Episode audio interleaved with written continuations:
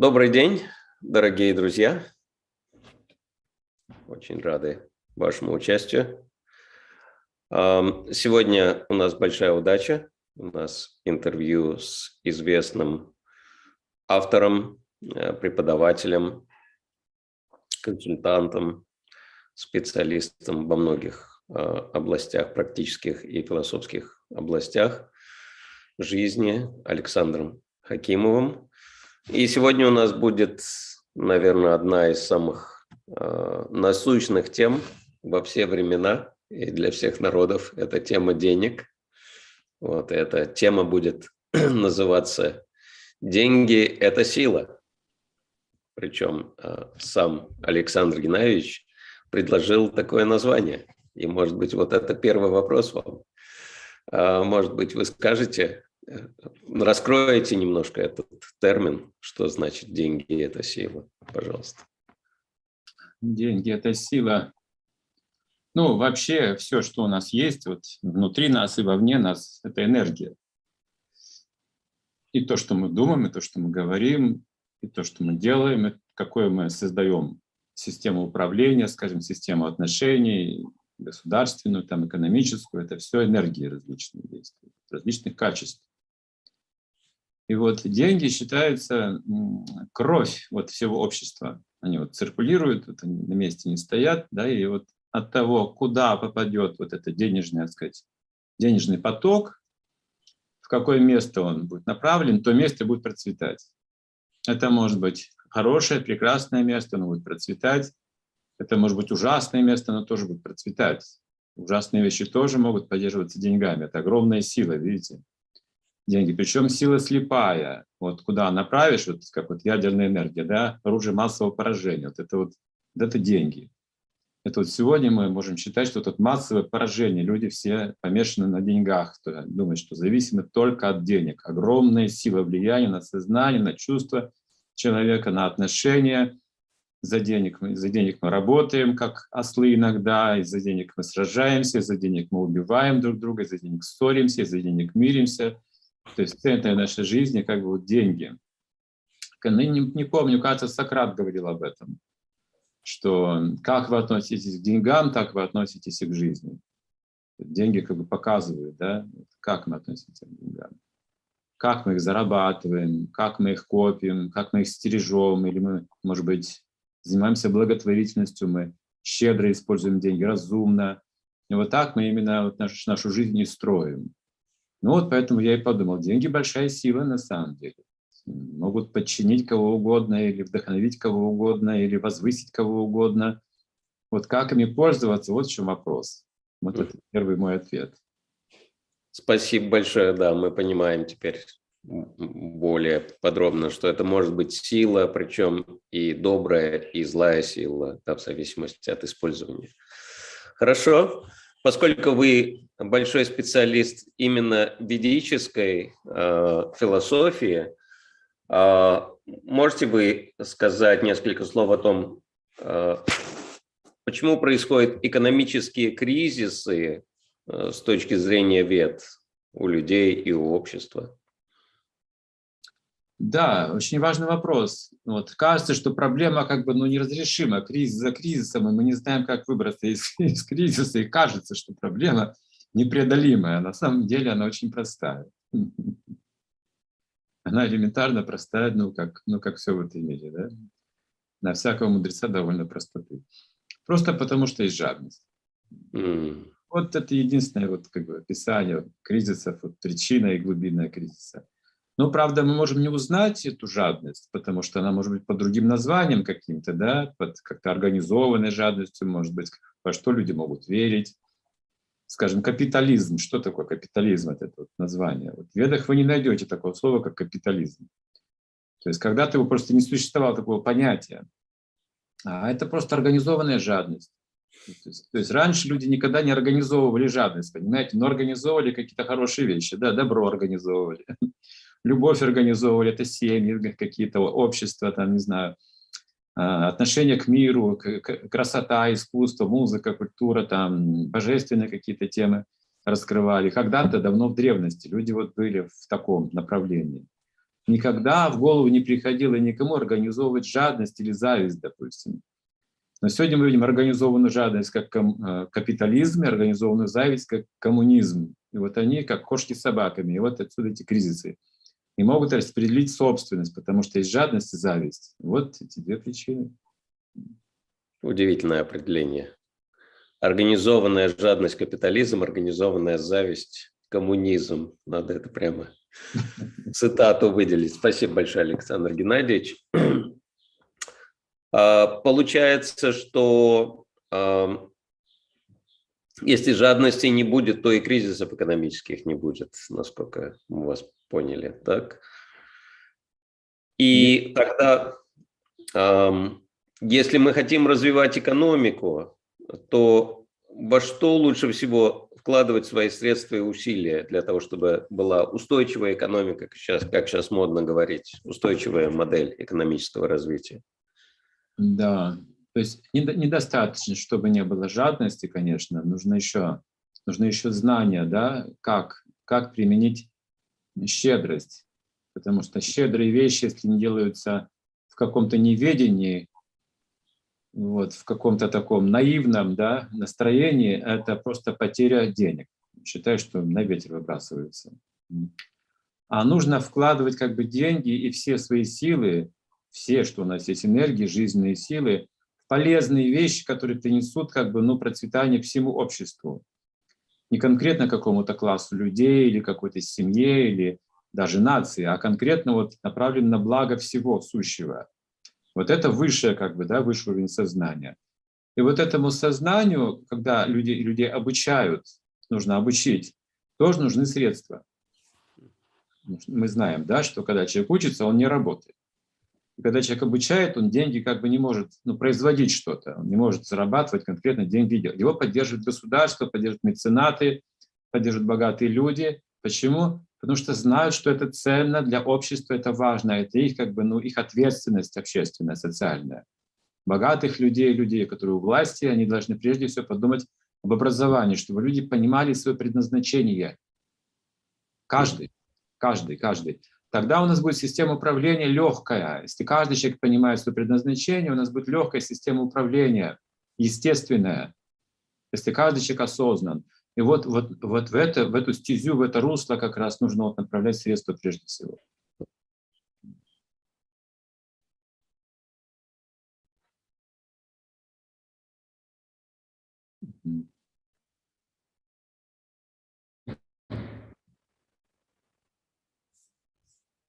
Алло, алло.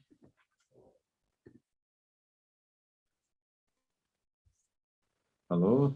Да, извиняюсь, э, похоже, у меня немножко э, возникают сложности с интернетом.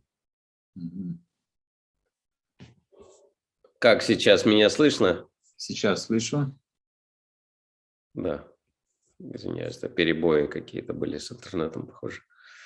Да, мы говорили об образовании, что прежде всего нужно даже вкладывать деньги туда, средства и наши силы, на воспитание, образование общества, чтобы каждый человек понимал свое предназначение. Тогда управление как бы будет легкое, если люди будут честные, благочестивые, понимающие свое предназначение. Мы много-много энергии сэкономим, которая сейчас напрасно тратится на силовые структуры, на бюрократический аппарат. То есть на качество людей направить сейчас образование нужно. Вот это мое предложение. Здорово, спасибо большое. Вот интересно, но сразу в тему образования и финансового образования в частности. Мы слышали, что вы будете участвовать в Артха-форуме. Это вот как раз-таки такой эм, ретрит для бизнесменов, которые у которых духовная основа, которая следует осознанному бизнесу. И вот вы там тоже будете делать свой вклад в образование, в подготовку этих э, личностей. Можете сказать несколько слов, вот какое у вас идеальное ожидание от этого форума? Ожидание, ну прежде всего на этом форуме я надеюсь, что люди вот эти благочестивые люди, которые интересуются этой темой, а, они прежде всего будут учиться, учиться как бы секрету, вот, или как сказать, учиться самопознанию, так я бы сказал, да, это, это первый момент ожидания, что они будут сами учиться само, самопознанию, потому что все, что мы делаем, предназначено для самопознания. То есть главная наша цель – познать себя, да, чем бы я ни занимался, бизнесом или другими вещами, цель – познать себя, кто я, и для чего, собственно, я вот живу и для чего, собственно, тружусь, делаю что-то. Это первое. И второе мое ожидание – это то, что эти благочестивые люди, которые встали на путь самопознания таким образом, они смогут э, действовать организованно, организованно для того, чтобы приносить пользу обществу. Самые лучшие, лучшие вещи, чтобы могли они вот понимать, как их делать и что, и что делать. Вот, вот это я ожидаю, что эта вот ясность наступит наконец у нас с вами. Спасибо большое. И, конечно же, мы хотим воспользоваться возможностью пригласить всех на это замечательное мероприятие, которое будет происходить в высокогорном курорте города Домбай с 20 по 27 мая, уже достаточно скоро. И а, ссылку на веб-сайт мы обязательно выложим а, для того, чтобы желающие могли больше узнать об этом. И еще один вопрос, а, вот такой, такое наблюдение, что ну, говорится, что работа над собой, духовное развитие приносит процветание, вот как Беда говорится, дхарма дает артху. Да? Вот, но мы не видим, к сожалению, что вот э, в наших э, общинах, в наших э, группах людей, которые следуют ведической традиции, какое-то вот такое повальное процветание господствует. Да? То есть, э, к сожалению, это не, далеко не всегда так. И э, можете сказать пару слов на тему того, что может помочь экономическому развитию в духовных общинах и что, и что обычно мешает этому развитию? Ну, если говорить с точки зрения денег, то деньги, они могут объединить людей, понятно, да, привлечь там, где есть хорошая зарплата, допустим, люди придут туда, будут работать, вот, начнется какие-то производства, согласованная деятельность, организация, потому что оплачивается все хорошо. Это одна сторона. И мы можем по этой модели тоже что-то делать и сейчас, например, община, если там есть какие-то финансы, да, мы сможем обеспечить финансами общину, она будет процветать, люди будут приходить, зарабатывать, там работать, будет организация, все будет законы действовать, договора будут действовать, пока оплачивается труд. Да. А вот следующий момент, следующий момент, наверное, еще важнее, чем первый. Почему все-таки общины не могут процветать? Потому что деньги еще могут разъединять людей. В самих общинах, скажем, люди начнут по-разному использовать заработанные деньги, естественно. Вот. И если кто-то думает, что только богатых людей касается благотворительность, он серьезно ошибается любой человек, который зарабатывает какие-то деньги, должен участвовать в благотворительности. То есть вся община должна участвовать в благотворительности. Когда кто-то, меценат какой-то, скажем, да, жертвует свои деньги или помогает, а другой за счет этого зарабатывает и накапливает, вот появляется вот эта разобщенность. Деньги могут и сильно разъединить людей. Видите, у каждого свои деньги скрытные, скрытные финансы, скрытая какая-то жизнь есть. Вот этот момент очень как бы, поэтому касается образования, как жить нам вместе, да, потому что деньги, они для всех, не только они у богатых, они у всех есть деньги. Как пользоваться деньгами, а вот от, от этой способности зависит процветание всей общины, от каждого человека. Жадность как зараза, понимаете, как заразная болезнь. Вот, вот один человек начинает, да, жадничать, и это распространяется сразу же как зараза, как болезнь. Удивительно.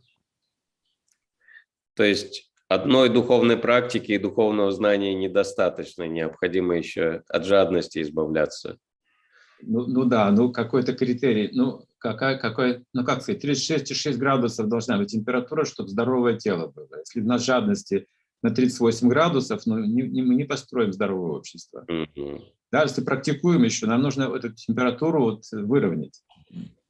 Удивительно. Спасибо большое. Да, действительно, жадность может проникать, это факт.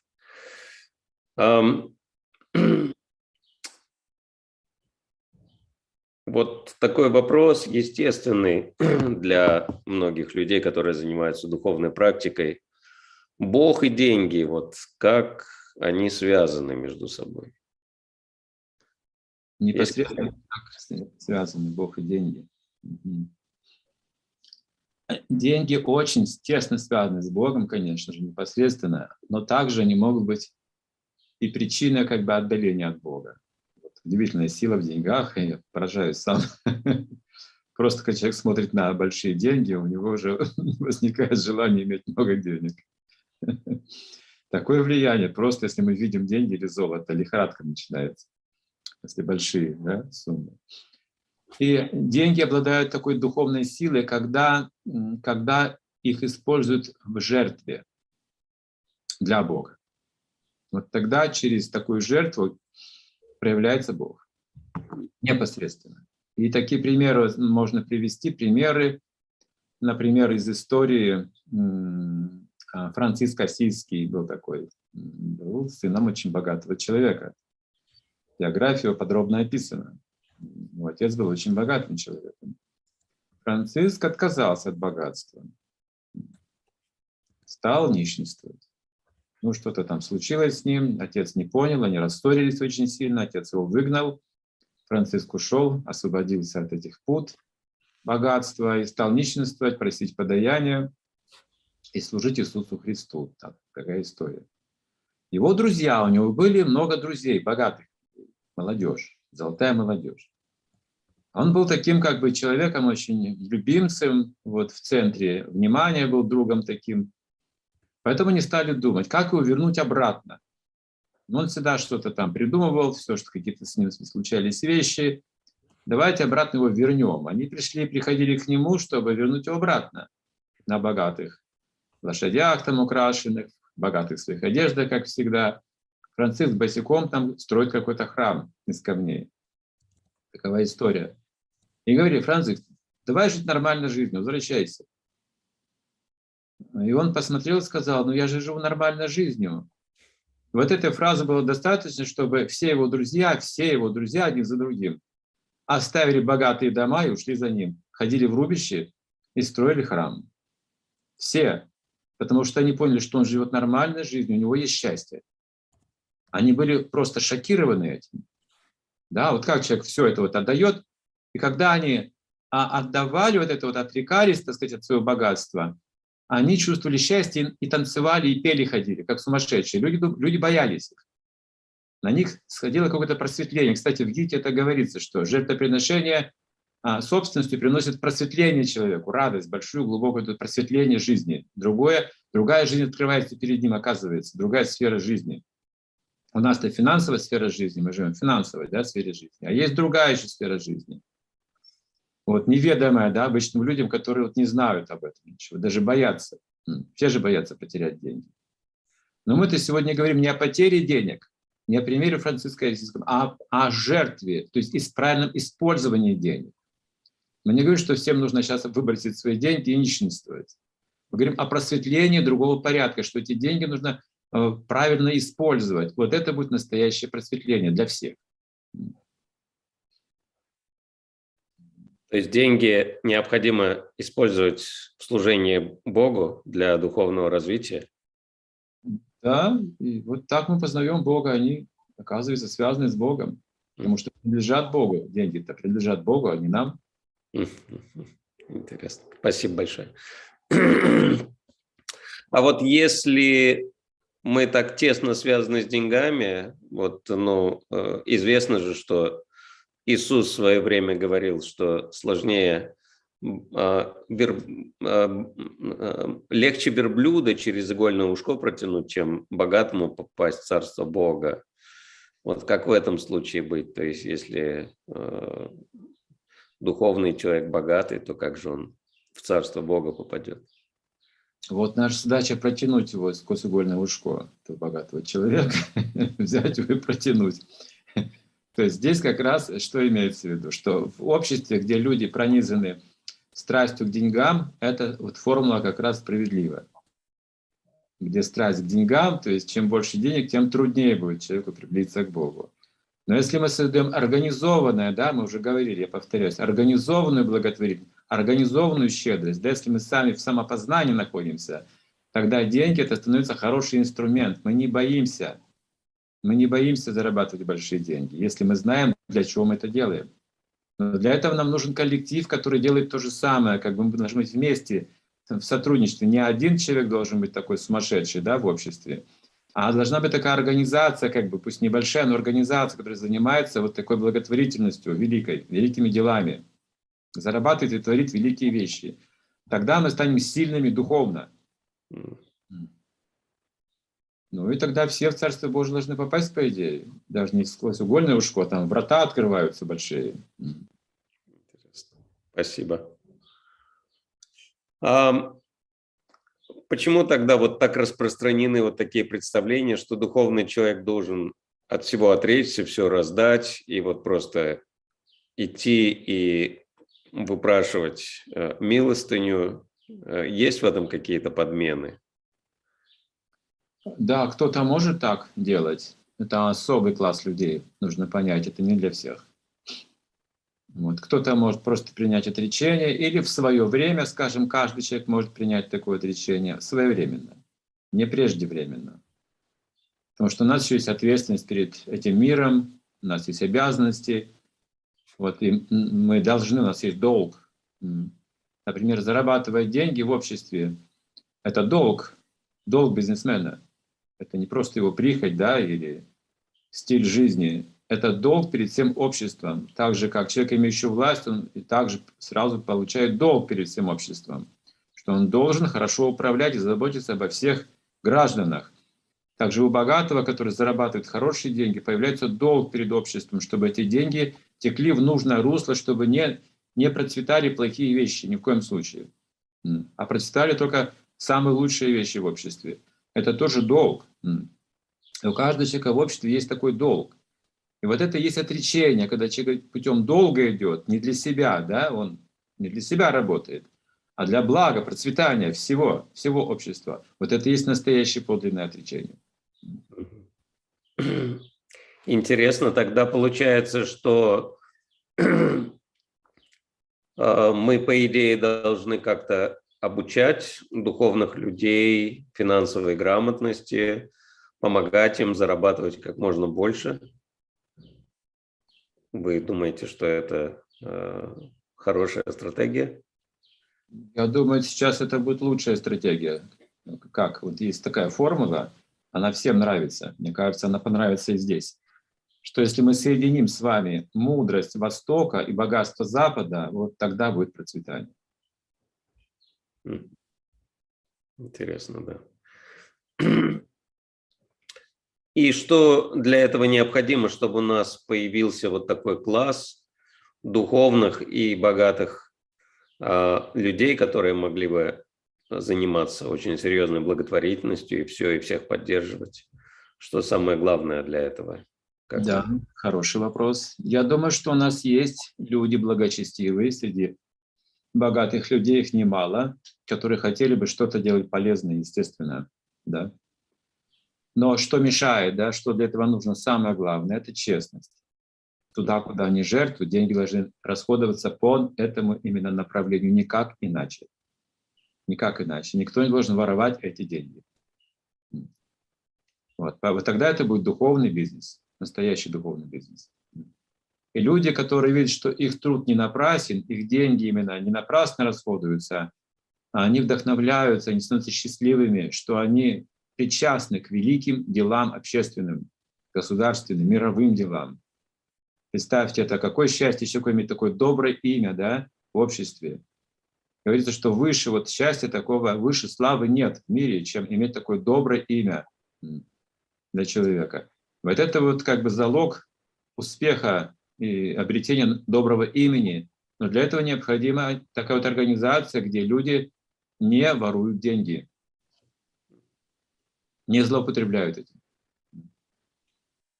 Интересно. Опять получается жадность. Это корень всех финансовых проблем, да, даже в организации. Опять это жадность.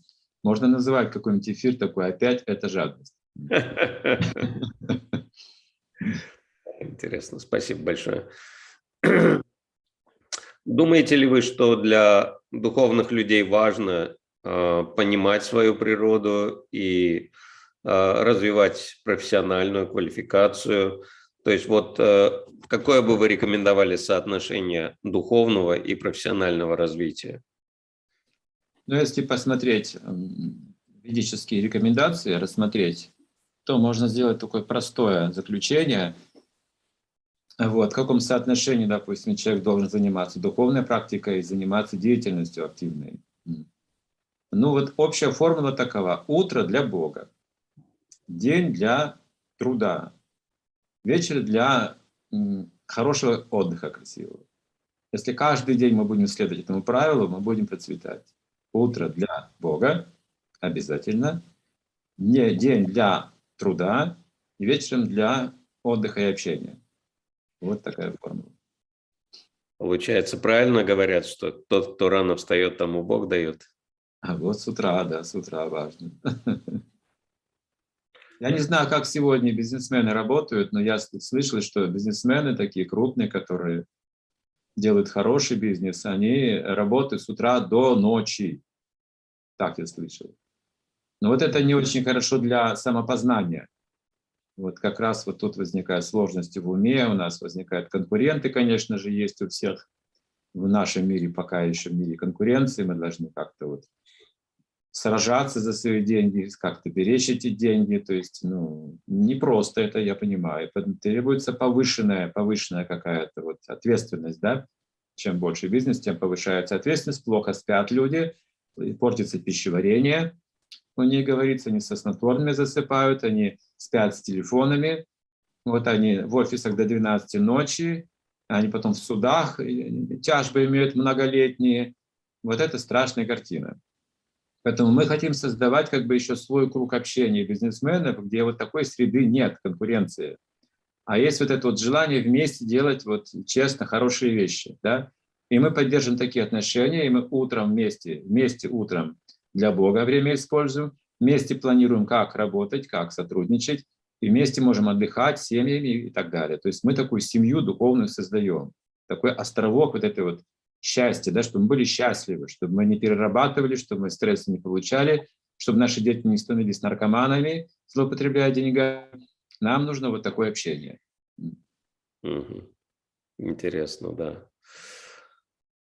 А для духовных людей, как вы думаете, как бы вы расставили приоритеты в распоряжении э, деньгами, потому что можно жертвовать, можно вкладывать в свой бизнес, можно вкладывать в себя. То есть как бы вы приоритеты расставили здесь? Интересно. Ну, формула, опять же, такая сильная есть ведическая. 50% человек жертвует на хорошие вещи, да, 50% от дохода он берет пополам. Вот для того, у кого хороший бизнес, мне кажется, это не проблема. Можно и так делать. Вот, хотя я тонкости не знаю сегодняшнего бизнеса, вот. А вообще мы не настаиваем на этом. Это, эта формула не означает, что мы требуем именно вот такую цифру. Сколько человек может пожертвовать, столько он и жертвует. Но тут интересная картина разворачивается. Когда он начинает это делать, на самом деле в нужное русло направляет свои пожертвования, он видит, что это интересный как бы процесс, включается новая система ценностей и отношений. Это, знаете, как вот есть электростанция, есть там трансформатор, есть проводники, там есть лэп всевозможные, да, есть в конце концов у нас вот свет в доме. А вы просто нажимаете выключатель. Вы ничего, собственно, особого не делаете. И вы пользуетесь всей системой. Смотрите, вот когда выключатель выключен, света нет. Вот нужно вот знать, где этот выключатель, и вы включите новую систему ценностей отношений. Она, оказывается, существует, просто была не включена. Вот эта Система пожертвований, она связана с системой ценностей от Бога до человека. Представьте себе. Вы сразу почувствуете, что у вас все в жизни меняется. Включается закон как бы удачи. Лакшми. Деньги — это лакшми. Удача. Как только вы начинаете как бы служить что-то Богу, божественное делать, включается лакшми, приходит лакшми, говорится. Принцип удачи, или как везение, да? Везение, удача, везение. Вот этот момент как бы очень важно. Мы же не знаем, повезет нам или не повезет. У нас риск всегда есть.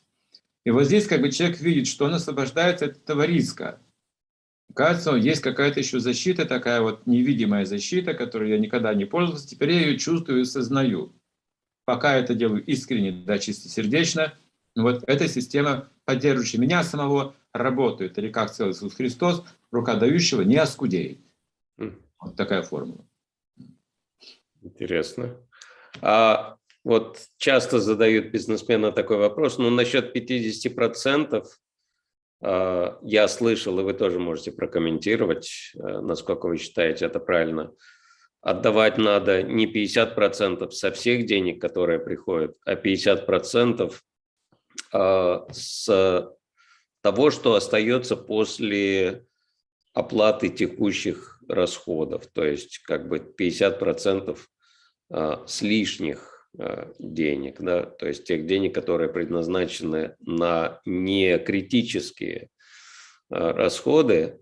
Но вот даже в этом плане часто, например, бизнесмены, они задают такой вопрос, что если я 50% буду жертвовать вот, с некритических расходов, то тогда получится, что я буду меньше вкладывать в свой бизнес, и бизнес будет медленнее расти, медленнее развиваться. То есть вот как в этом отношении? Да, это решает уже сам бизнесмен, потому что есть разный бизнес сегодня. Вот. Я, допустим, не эксперт и не могу давать такие советы, да. Вот. Но это просто формула, да. Не то, что мы должны прям фанатично вот следовать такой формуле. Это формула, на которой мы ориентируемся. Я тоже слышал, что вот когда уже удовлетворены все нужды семьи, оплачены все коммунальные услуги, все уже есть, да, еще вот у нас есть много лишних денег. Ну хорошо, тогда еще вложите в бизнес с них. И что-то еще же остается, верно? Вот от этой суммы можете что-то пожертвовать. Mm. То есть тут я предоставляю свободу, как бы тут. Не настаиваю, что именно вот так вы должны давать пожертвования. Можно начать просто ну, с незначительной суммы, просто проверить, да, что это такое будет, пожертвование. На тебе, Боже, что мне не Боже. Начните с этого. Интересно. Спасибо.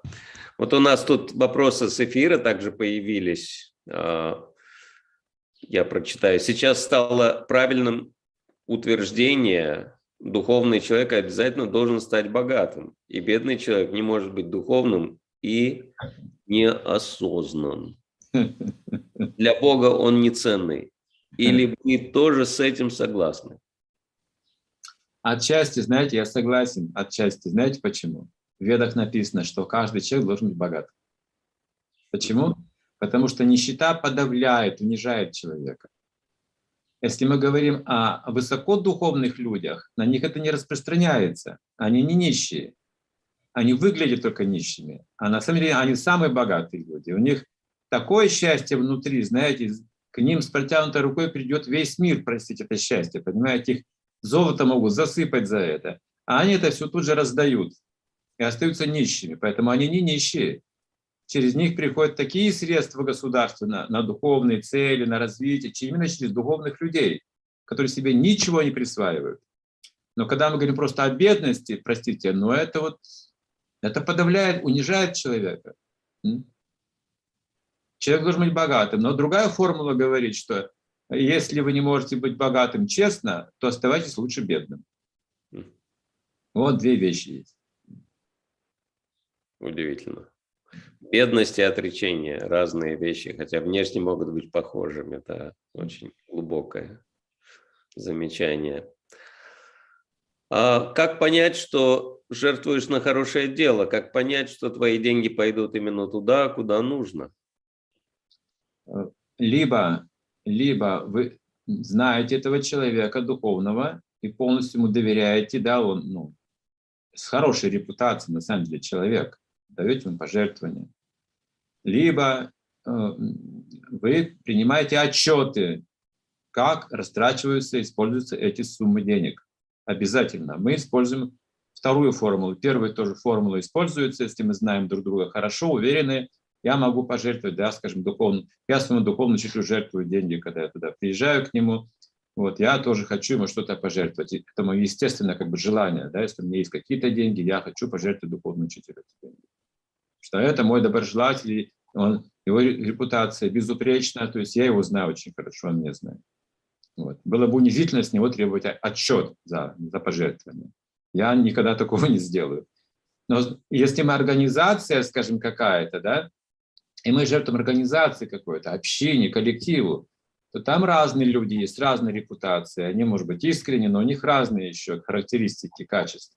Поэтому здесь требуется отчетность, необходимая отчетность, не стесняйтесь. Вот, просите какие-то отчеты, чтобы вы видели на бумаге, глазами, что вот эти деньги вложены вот туда, куда вы хотели, и вот эта теперь вещь работает, существует. Вот так нужно поступать. Спасибо. Очень практичная рекомендация, прозрачная бухгалтерия. Действительно, это сейчас все более и более популярно становится. Вот еще один вопрос о связи между энергией денег и энергией воды. Есть мысль, что если мы тратим зря воду или энергию Бога, то зря утекают финансы.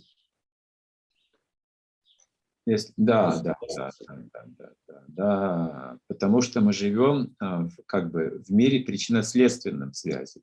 Причинно-следственном. Все связано причиной и следствием. Как вот, допустим, связано, ребенок же не понимает, как связано, да, что он разбил посуду, значит, деньги потерял. Где деньги потерял? Он говорит, да просто посуду разбил, не терял денег. Он не понимает, как связано это. Или свет не выключил где-то, деньги уходят, ребенок не понимает, как это связано. А причинно-следственная связь, она существует. И в материальном мире наших отношений она потом в конечном итоге выражается в том, что мы становимся нищими. Что попусту тратим какую-то энергию, воду, воздух, все что угодно. Пищу неправильно используем, землю неправильно используем, халатно, да? Все что угодно. Лес, как мы вот сейчас рубим, допустим, там на бумагу или там что-то еще или как мы используем сейчас мусорные свалки, там у нас есть, там, и все это отразится на наших деньгах в любом случае. В конечном итоге. За все это нужно платить, видите? И за эти вот машины, которые мусор возят, нужно платить, и за отходы, которые нужно вывести, нужно платить, и воду чистую, чтобы сегодня поставить, из реки мы не возьмем, а нужно платить, раньше мы не платили за? И за чистый воздух тоже сейчас нужно платить, чтобы поехать куда-то подышать чистым воздухом. Видите, а как это связано с деньгами? Я раньше не знал, понятия не имел, что тут деньги. Причем тут деньги? Интересно. Получается, не только жадность, но и расточительность приводят к бедности. Это называется невежество, да. Mm. Невежество. Спасибо. Um, еще вопрос про энергию денег. Если это божественная энергия, то зависит ли количество денег от количества энергии у человека в теле?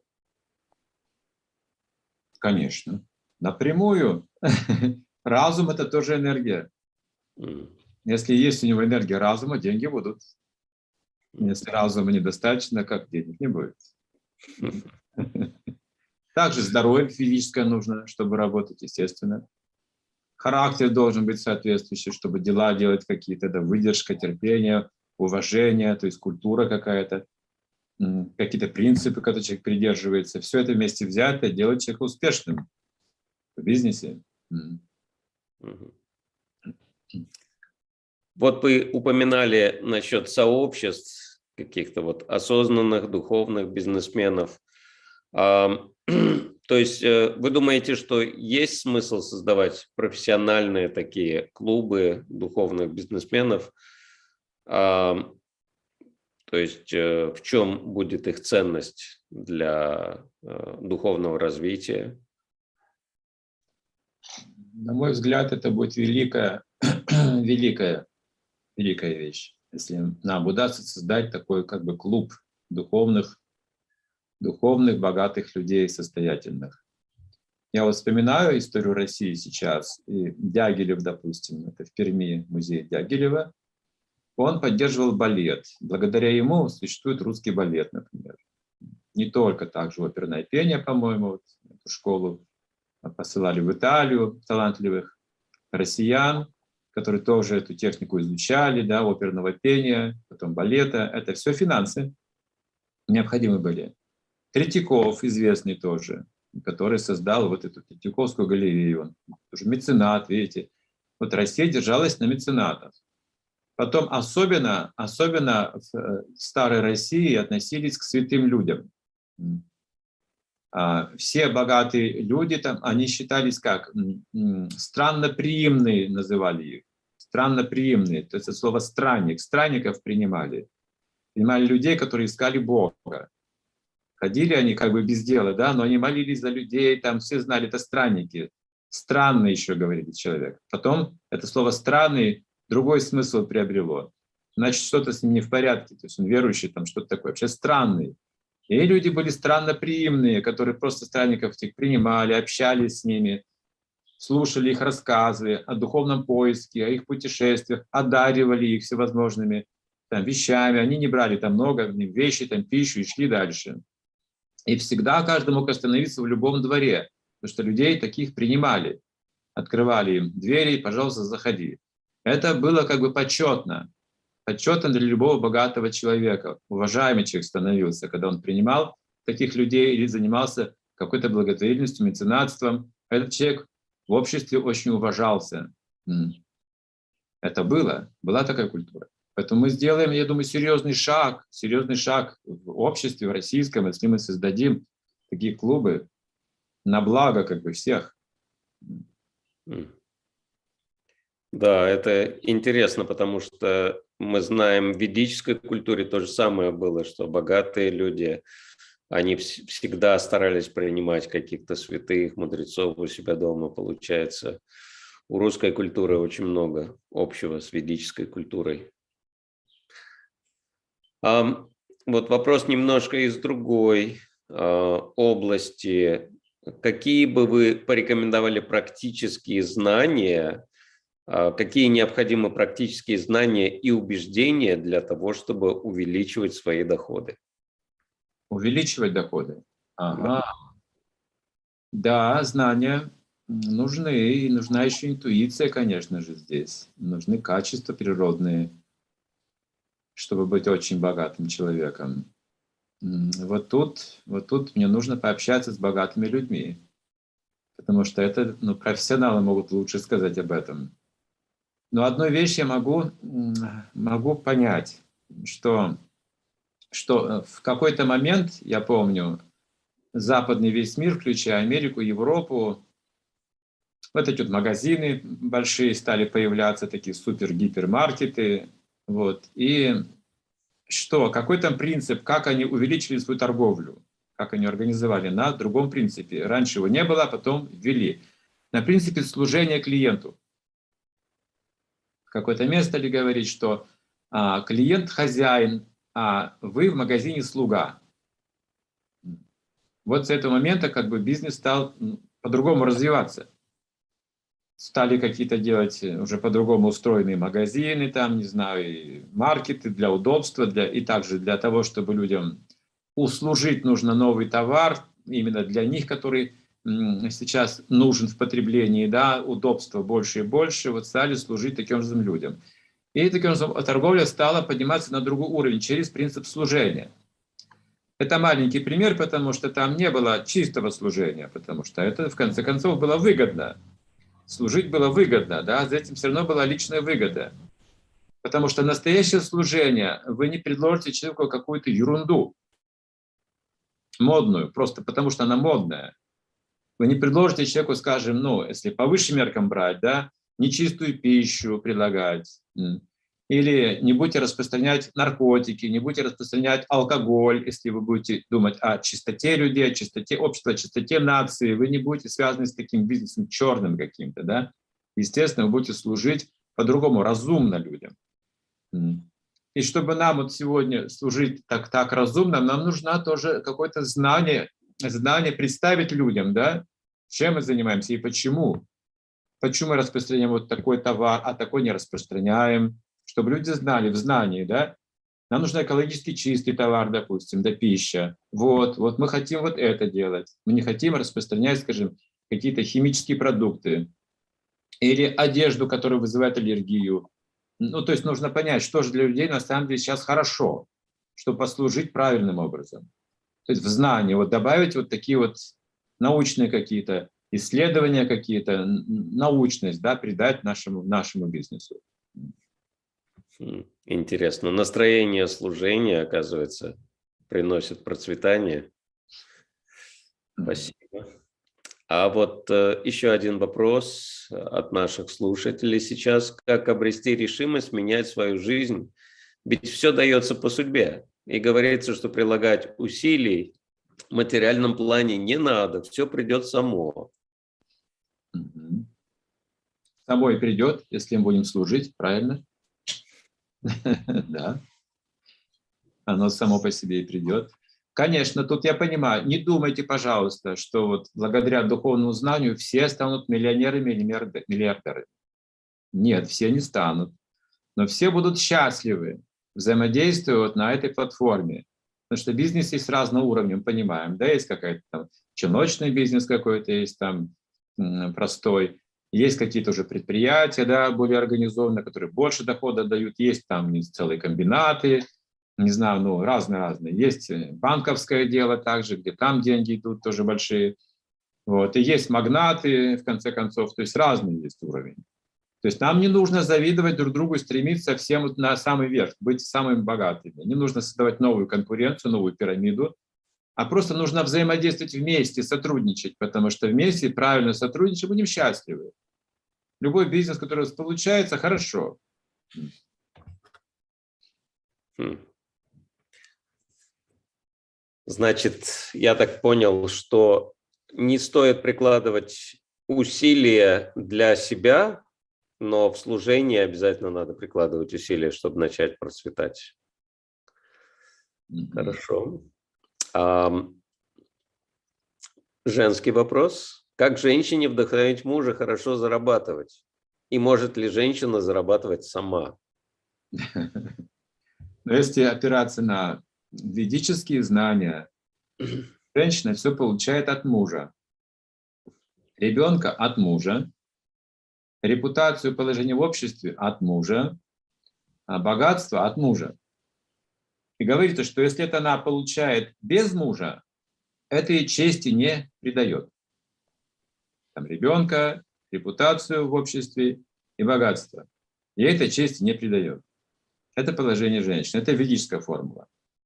Сегодня мы не живем в ведическом обществе, потому что таких семей крепких у нас, надежных, сейчас не существует практически. Всегда есть риск разлада, развода, или непонимание в семьях, и всегда и в семье какие-то беспокойства, которых слишком много, может быть, даже чересчур, которые влияют на наш бизнес, на наши дела, на наше умонастроение. Поэтому сегодня мы имеем такую картину мира, модель, модель мира, что каждый сам за себя, даже в семье. Даже вот муж и жена. Муж говорит, я могу только так зарабатывать. А жена говорит, нет, мне нужно больше. Каждая себе, да, думает. А я хочу что больше, а он не может больше заработать, скажем, потому что, ну, у него нет, не состояния человек, да, у него нет, может быть, таких знаний, такого таланта. А жена настаивает, что он зарабатывал больше. То есть каждый сам за себя получается в этом случае. Тогда, да, жена должна заниматься тоже работой, идти на работу. Если такая модель мира у нас, то должны работать все. А если ведическая формула, она другая немножко. Но ведическая формула означает, что а, вы как э, часть тела на теле, любая часть, вот просто вы мизинец незначительный, но вы к телу принадлежите, у вас нет проблем. Да, вы не каждый сам за себя. Поэтому там не важно, богатый вы или бедный, или удачный или неудачный, общество все равно вас поддерживает. Все равно вы развиваетесь, вы прогрессируете, все равно вы голодны не останетесь, потому что формула голодных не бывает в ведическом обществе. То все счастливы будут. Успешны в деньгах, неуспешны, какая-то новая судьба, люди друг друга поддерживают. Но сейчас такого нет, поймите. Поэтому, поэтому, если каждый сам за себя, то работайте все, кому не лень.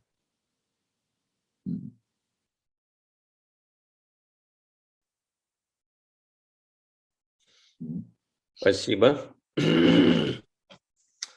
А, еще один вопрос а, плане пожертвований, насчет пожертвований. А, если человек сам занимается благотворительными проектами и использует доходы со своего бизнеса на те же самые благотворительные проекты, считается ли это уже пожертвованием или надо обязательно жертвовать помимо, э, еще кому-то, помимо своих благотворительных проектов? Но это уже благотворительность. Но благотворительность означает, что вы кому-то жертвуете уже. Потому что вы это организовали самостоятельно, да? Да, это тоже благотворительность. Не вижу проблемы.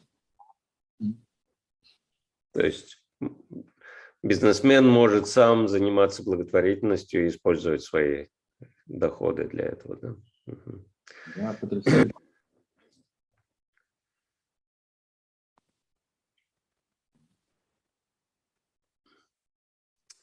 А, еще один вопрос.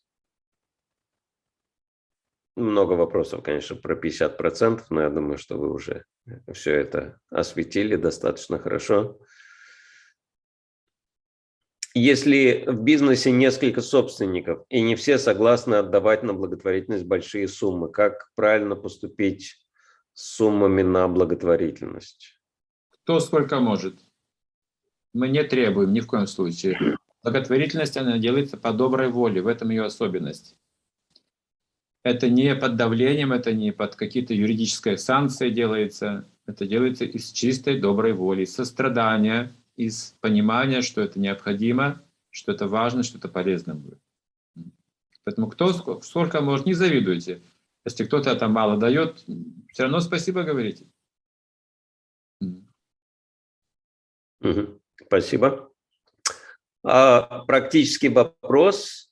Каким образом вы передаете пожертвование своему духовному учителю? А, это может быть э, по почте, это может быть лично, наличными. Обычно, когда я в Индии, в Индию езжу к духовному учителю, там я деньги жертвую. Хорошо. И вот мы так понимаем, что вы тоже жертвуете, и вдохновляют ли вас проекты, которые осуществляются на ваши пожертвования. Ну, конечно, да. Но я хочу, чтобы все мои деньги участвовали в, э, в жертвоприношении. Все, все деньги, которые ко мне приходят. Вот, это хорошо, чтобы помогать другим людям, это делать какие-то проекты полезные для людей, я тоже это делаю. Я хочу, чтобы все деньги, которые у меня есть, они ну, были причастны к пожертвованием, жертве. Хорошо, вот тут вопрос. Можете назвать главные критерии для выбора партнера в бизнесе? Главные критерии? Ну, может родство. родство. Самый надежный бизнес – это семейный бизнес. Это родство. Это лучший критерий. Во всяком случае, в Индии, в Индии я это узнал. Вот. Они, они полагаются на этот принцип, и он ну, самый надежный считается. Это именно родственники вместе это делают, которые ну, родственные души. Либо, вот как мы говорим, духовное родство есть. Тоже можно полагаться уже на какое-то партнерство. Вот. Но, не, пожалуйста, не избегайте. Деньги – это опасная вещь. Даже между родственниками возникают тяжбы судебные, знаете. Это вещь такая сильная. Деньги – это сила. Они могут разъединить семьи, целые кланы. Поэтому не избегайте формальностей юридических документаций, договоров. Все делайте по закону, пожалуйста. Даже у вас духовное родство. Интересно. Семейные бизнесы популярная вещь, да. А, как избавиться от негативных установок против денег? К примеру, страшно, что если станем богатыми, наша жизнь наполнится страданиями и завистью других людей. ну тогда это не ваша природа заниматься бизнесом. Это не ваша природа. Если вы боитесь денег, настоящий бизнесмен не боится денег. Хм. Интересно. А можно как-то избавиться, если вот кто-то хочет заниматься бизнесом, но есть вот такие негативные установки внутри сознания, может, внушенные кем-то? А, ну тогда он должен общаться с успешными бизнесменами, войти в общение и получить как бы эту решимость, увидеть, как они это все делают легко, бесстрашно. Вот у него пробудится вот этот разум, вера в деятельность. Пусть общаются тогда. Вот давайте этот клуб создадим, там и люди будут приходить, общаться тоже, получать общение, видеть примеры успешных бизнесменов, учиться у них этому духу.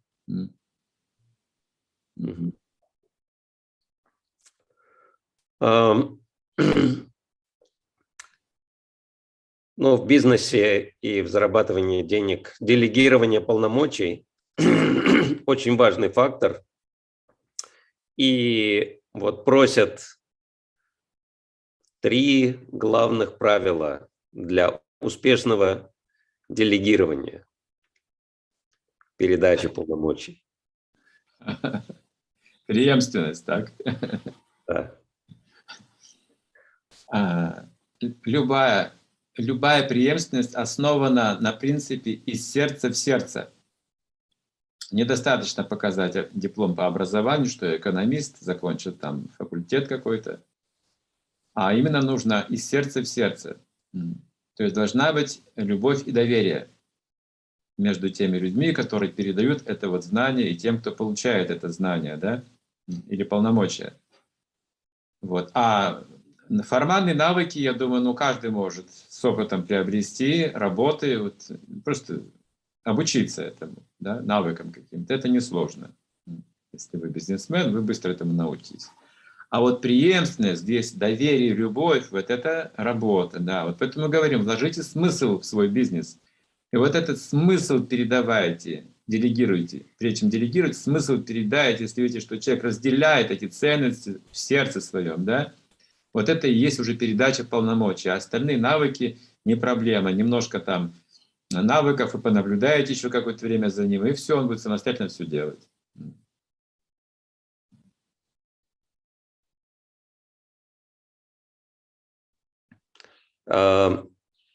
Еще один вопрос, вот тоже из эфира. По каким принципам следует распределять доходы между участниками бизнеса? А, вот три вещи по предыдущему вопросу выделим. Это любовь, доверие и навыки. Вот так скажем, да? Сформулируем, да, чтобы согласно вопросу. И этот вопрос, в чем он заключается? А, по каким принципам следует распределять доходы между участниками бизнеса? По договорам. Заранее это нужно делать. Не внезапно, да, вот деньги, когда упали, мы начинаем их делить это уже, уже ошибка серьезная. Вот на этой почве возникают все проблемы. По договорам. Предварительное планирование. Обязательно. Хорошо, спасибо. Неожиданный вопрос. Важно ли семейным людям носить красивые украшения и есть ли в этом духовный смысл? Есть, есть, да. О, в ведические времена люди Люди очень много украшений носили из золота, серебра, из драгоценных камней. Мы читаем вот Махабхарату, допустим, те времена. И также вот в российских, старорусских семьях мы видели, как украшались, да, красиво тоже носили ожерелья всевозможные, перстни, драгоценные камни, золото носили, одежды вышитые. Это культура, это очень хорошо. Знаете, я скажу еще одну вещь, что бизнесмен, да, вот его природа не только зарабатывать деньги, а главная природа в том, что он видит ценности в обществе. Вот его разум такой. Он видит ценности, что ценно именно, что какой ценностью обладает. Поэтому он также, также э, эксперт в искусстве, в музыке, может быть, в, в одеждах, в украшениях, в архитектуре. Он тут взгляд бросит, сразу поймет, вот это ценно, сразу увидит. Другой не заметит, понимаете? А бизнесмен заметит. и знает, вот сюда можно деньги вложить, вот это можно приобрести. У него не дом, а музей вообще, понимаете, искусство. Вот это бизнесмен. Интересно. И э, как это связано с э, духовным развитием? А, да, красота и духовность очень близки. Красота – это ценность, конечно, за которую люди будут платить деньги, несомненно. Если что-то красивое, всегда пользуется спросом. Вот. Красивые одежды, красивые дома, красивое, красивое искусство какое-то прекрасное, это живопись там, и прочее. Это все там сейчас и ценится миллионы, миллионы долларов, там, да, эпоха возрождения, миллиарды долларов, да, да, это тоже бизнес, так сказать. Вот, красивые вещи, ценные для здоровья вещи также очень ценятся люди всегда, бестселлеры, да, такие существуют. Вот туда вкладывают деньги, в эту красоту. И она, красота, она уже близка божественности. Посмотрите, как что такое вот э, храмы, да, насколько они прекрасные, иконостасы, там, божества в Индии видели, там индийские храмы. Стены были выложены, знаете, камнями драгоценными, стены храма. Вот мы видели там выемки, а, а, то есть их уже вытащили, эти камни, да, потому что, ну, грабили, разоряли эти вещи. А вообще храм были выложены, инкрустированы драгоценными камнями, мраморные полы там с, с сапфирами, не знаю, там с чем-то еще. Есть такие дворцы были, которые усиливали солнечный свет и внутри было помещение светлее, чем на улице. Представьте, этот свет играл еще. То есть такие были чудеса, где пол мраморный был похож на воду, а вода была похожа на пол. Были дворцы иллюзий создавались такие. Это все очень, очень богатые были вещи. И все это говорило людям о других измерениях э, чувств, да, восприятия, красоты. То есть до, до, вплоть до божественности. Потому что э, богатство – это, ну как, это атрибут Бога. Если увидите какое-то ослепительное богатство, вы сразу подумаете, это божественное. Сразу вы этого человека просто будете уважать, кто обладает таким богатством, да, если он еще и щедрый, если он еще и разумный, и ученый, боже мой. Это перед вами живой Бог просто стоит. Богатство – это атрибут Бога. Интересно. Красота и духовность неразрывно связаны между собой. Глубокая мысль, конечно. Спасибо. А, в бизнесе а, всегда приходится инвестировать финансы, это всегда риск. А есть ли какие-то вот секреты, может быть, опять три секрета просят назвать, три секрета инвестирования без потерь, чтобы не было потерь? Есть такие? Значит, вкладывать, да, какие-то? Да, да, вкладывать. То есть это инвесторы вкладывают в какие-то другие предприятия, не в свои, да, в надежде, что эти деньги помогут развиваться, и они получают потом от этого тоже какую-то прибыль. Да? Это инвестиция. Может быть и в свои, в свои бизнесы вкладывать тоже ведь есть риск потерь. То есть любые вложения, как вкладывать так, чтобы не было риска потерь по максимуму. Есть такая книжка, брошюра самый эм, богатый торговец в мире. Сейчас я могу ошибиться в названии, но, по-моему, так называется. Самый богатый торговец в мире. Возможно, вы читали. Я читал когда-то. Она исключительно духовная брошюра, но она о бизнесе. Я был просто потрясен, когда прочитал ее. Самый богатый торговец в мире, да, там было называлось. И там об этом торговце, он христианин, этот торговец, какие-то там старые древние времена жил, и он, а, а, у него было в продаже все. Вот все буквально. Не просто какой-то один товар, да, как производство одного товара. Там кто-то на сахаре сегодня зарабатывает, кто-то на пшенице зарабатывает, кто-то на, на каких-то телефонах зарабатывает. А у него было все. Все мыслимое и немыслимое, да. Это было у него у него были такие вот продажи, которые удивляли людей. Люди просто приходили посмотреть, что такого не видели, да, вот вообще в продаже каких-то вещей. Это был самый богатый торговец в мире. Почему? Он был увлечен торговлей. Ему было очень интересно, понимаете, находить новые товары да, и прочее, прочее, прочее. Вот этот интерес, он любил эту работу. Людям, людям тоже передавался этот интерес, естественно. Там было все у него. Поэтому также это зависит от нашего, ну, как бы, мира ощущения. вот если вы думаете, что э, именно из чувства только потери или выгоды вкладываете деньги, этого вот страх будет. Недостаточно, чтобы это делать успешно. А если вы увлечены и любите э, э, свою работу, да, вы начинаете чувствовать эти ценности. Вот у меня один знакомый, представьте, старый знакомый, еще с начала 90-х годов, с Урала. Учился в школе он когда-то, закончил школу плохо. Вот, с уроков убегал там куда-то эм, во двор школы, там к ручейку, камешки все собирал, там какие-то рассматривал. Вот такой он был. На тройке закончил. А, сейчас я не знаю уже последнее время, где он есть. А через какое-то время он стал богат. У него магазины были в Петербурге, в Италии там, и так далее. А школу закончил плохо, камешки собирал. Знаете, с чего он начал? Ему нравились камешки. Вот он уходил со школы, что просто эти камешки в воде, вот помочить, увидеть, как красиво, да? Потом, когда он закончил школу, он нарезал дощечки, фанерки такие вот, взял эти камешки, стал покрывать лаком, как ему нравилось, понимаете? Вот, посыпать там какими-то еще песочками, писать название города и продавать. Вот это вот с чего он начал это делать. И потом у него магазины по всей Европе, и там и в Петербурге, и все остальное, пожалуйста. Это вот пример, как он инвестировал. Ему просто, у него вкус был к этому. И он показал другим, что это хорошо, это красиво. Люди, люди покупали. Удивительно. Даже камешки с песочком можно продавать за хорошие деньги. Вот это бизнесмен, да? Вот это разум, я понимаю. Удивительный пример, да факт. Еще один вопрос у нас из, от наших слушателей. Как донести до мужа, что то, что он зарабатывает, не только его заслуга? Да, надо поделить. Я тоже долго об этом не знал, что в чем заслуга жены вообще.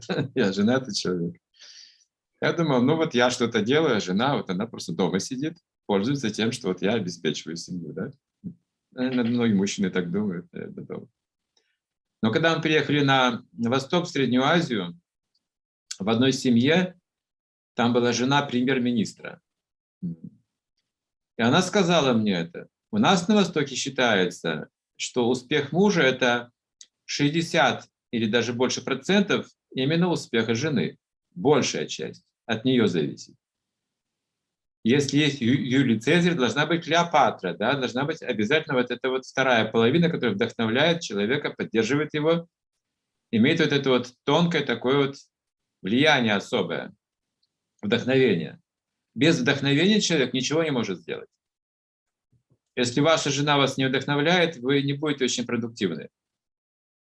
Если вы с ней единомышленники, да, и она вас поддерживает, вы будете более продуктивны старые времена, в ведические времена, цари все были женаты. Не просто женаты, они воевали за жену.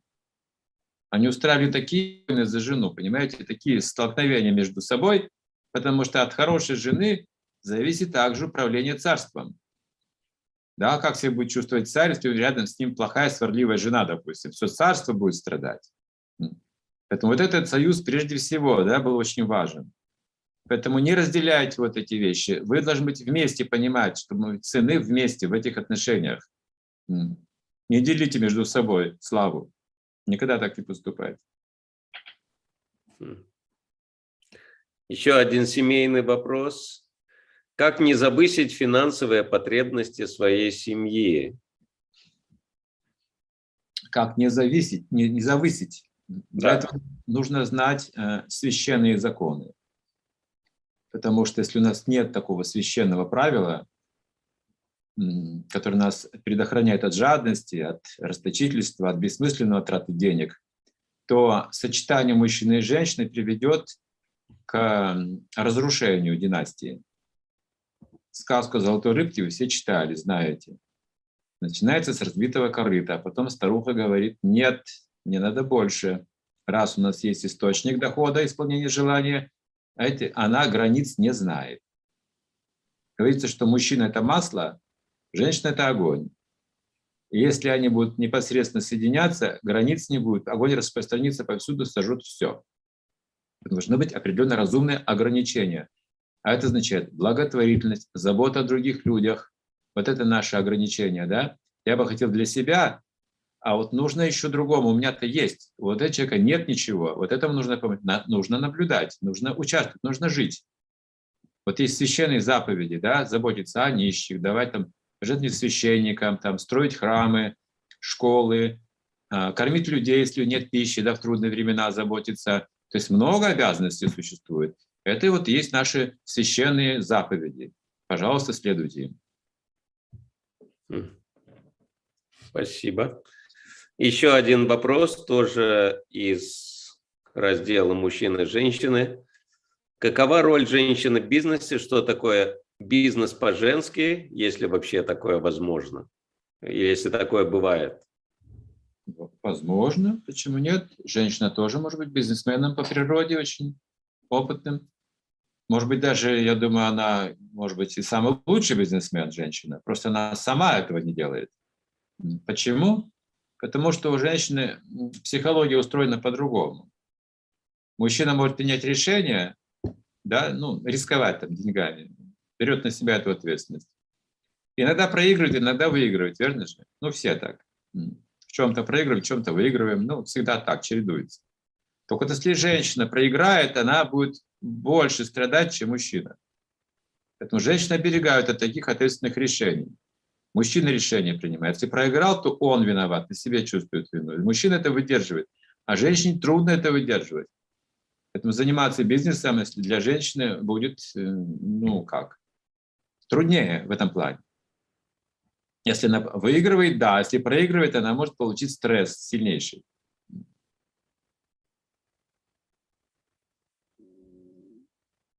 То есть женщины по природе менее стрессоустойчивые, чем мужчины. Конечно, они глубже все воспринимают. Да? Если они в чем-то ошибаются, они потом могут себе не простить всю жизнь вообще переживать на этот счет. А мужчина, он как раз вот защищает вот эти вот слабость женщины, слабый пол. Вот он устроен более как бы ну сильно, скафандр еще называют его, да, как скафандр, защитник мужчина. Быть замужем, поэтому женщине удобнее. Она через мужа может делать бизнес.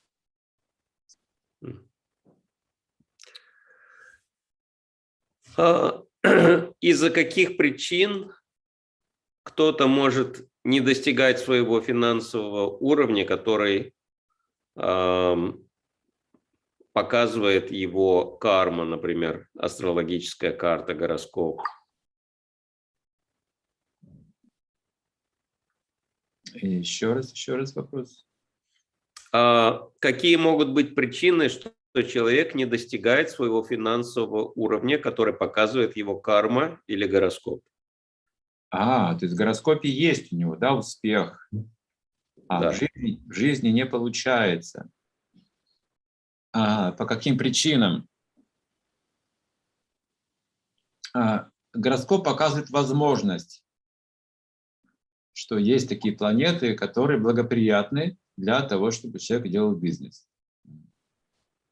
Это лишь вот у него возможность. А как он эту возможность использует? Есть такая история, как Шива и Парвати. А, один человек поклонялся Шиве. Это история древняя. Поклонялся Шиве долгое-долгое время. Как он поклонялся? Он ходил вокруг храма пешком каждый день, то есть большое расстояние, по рикраму такое делать. Это священный обход называется, с молитвами.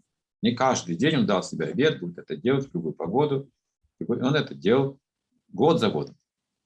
Вот однажды Парвати спросила Господа Шиву, вот тебе поклоняется человек, смотри, каждый день обед свой соблюдает, почему ты не наградишь его?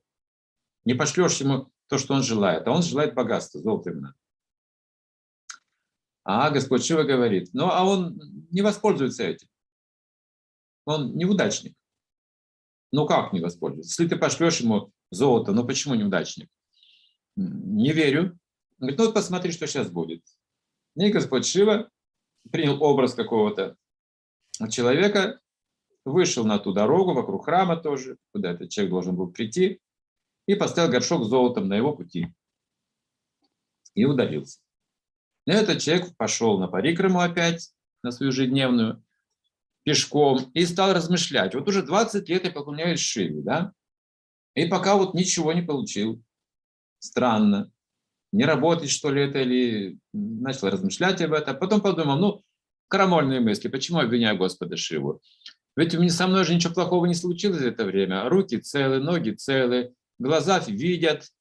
Вот что было бы, если бы я, скажем, не видел ничего? Смог бы я обходить вокруг храма? Надо попробовать. Закрыл глаза и пошел. Прошел мимо этого горшка золота.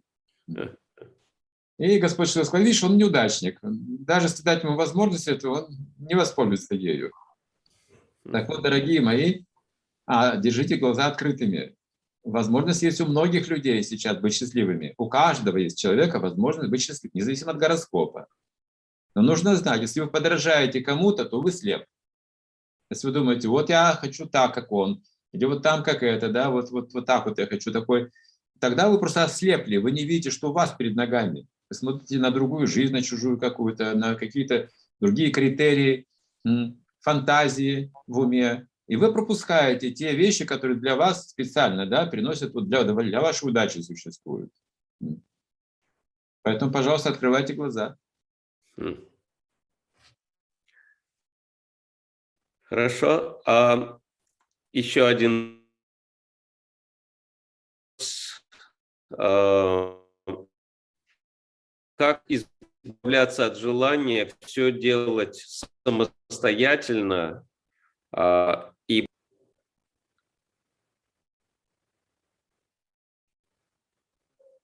прерывается интернет, я услышал, как делать все самостоятельно и от желания. Да, да. Чтобы не быть мастером на все руки в своем бизнесе.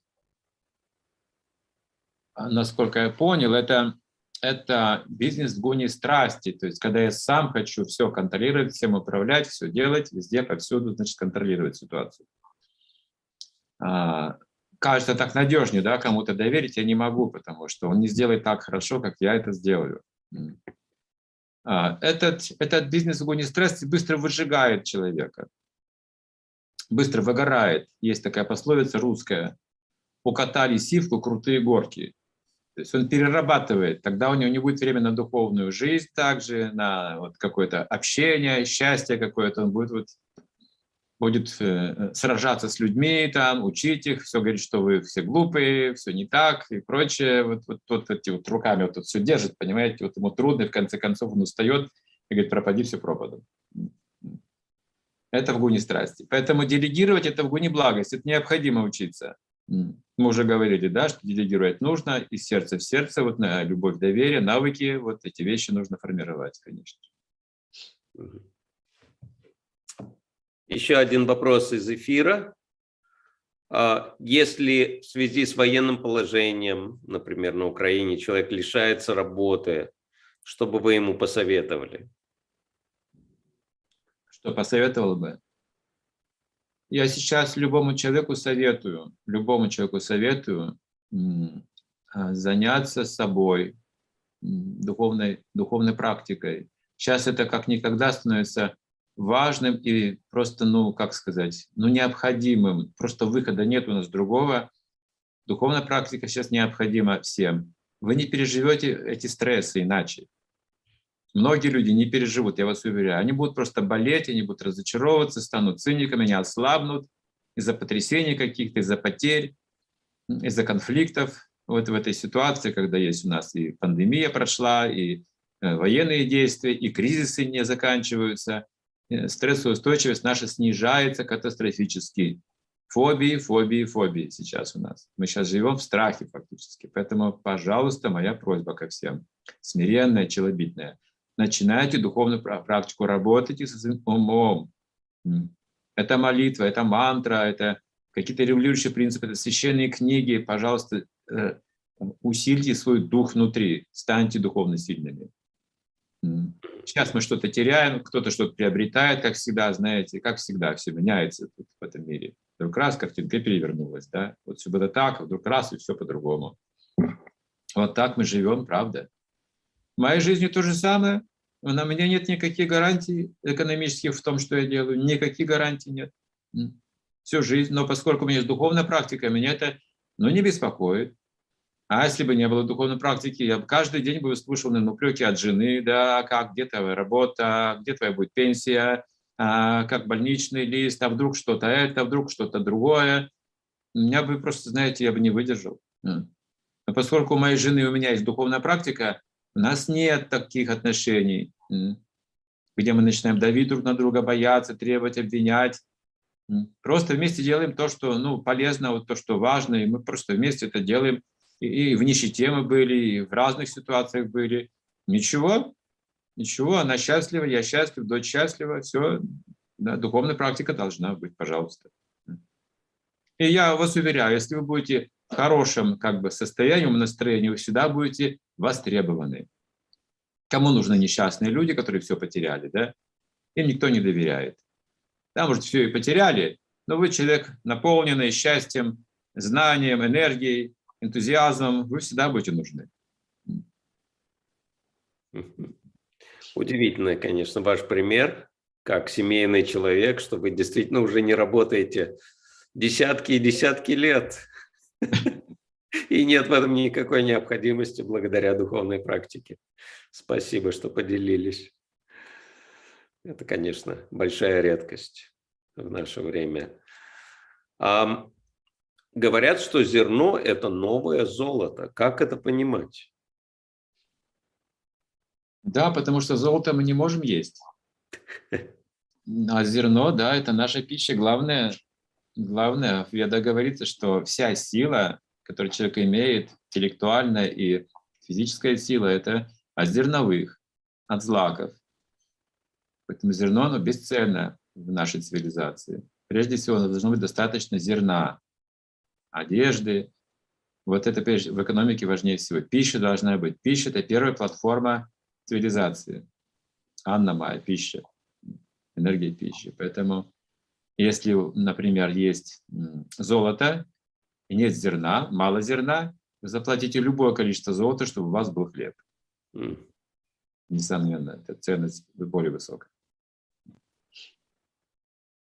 Да. А, просьба прокомментировать цитату Шила Прабхупады которой он говорит, нет, они не браманы, те, кто дает образование за деньги, они не браманы. К примеру, мы даем лекции, просвещаем людей, мы не говорим, платите нам за это. Мы не просим денег, сначала заплатите, а потом можете приходить изучать Бхагавадгиту. Мы никогда так не говорим. Это собачий бизнес. Беседу 8 апреля 1977 года. Да, да, да, это собачий бизнес. Мы действуем по-другому. Мы Просто говорим людям хорошие вещи, делаем хорошие вещи, а потом, если не хотят пожертвовать, мы принимаем пожертвования, потому что это от души. Потому что тут есть отношения. Вот что ценно. Не сами деньги по себе ценны, то, что они даны от души, что у нас есть отношения, что мы вместе что-то делаем ценное. Это фактически любовный обмен.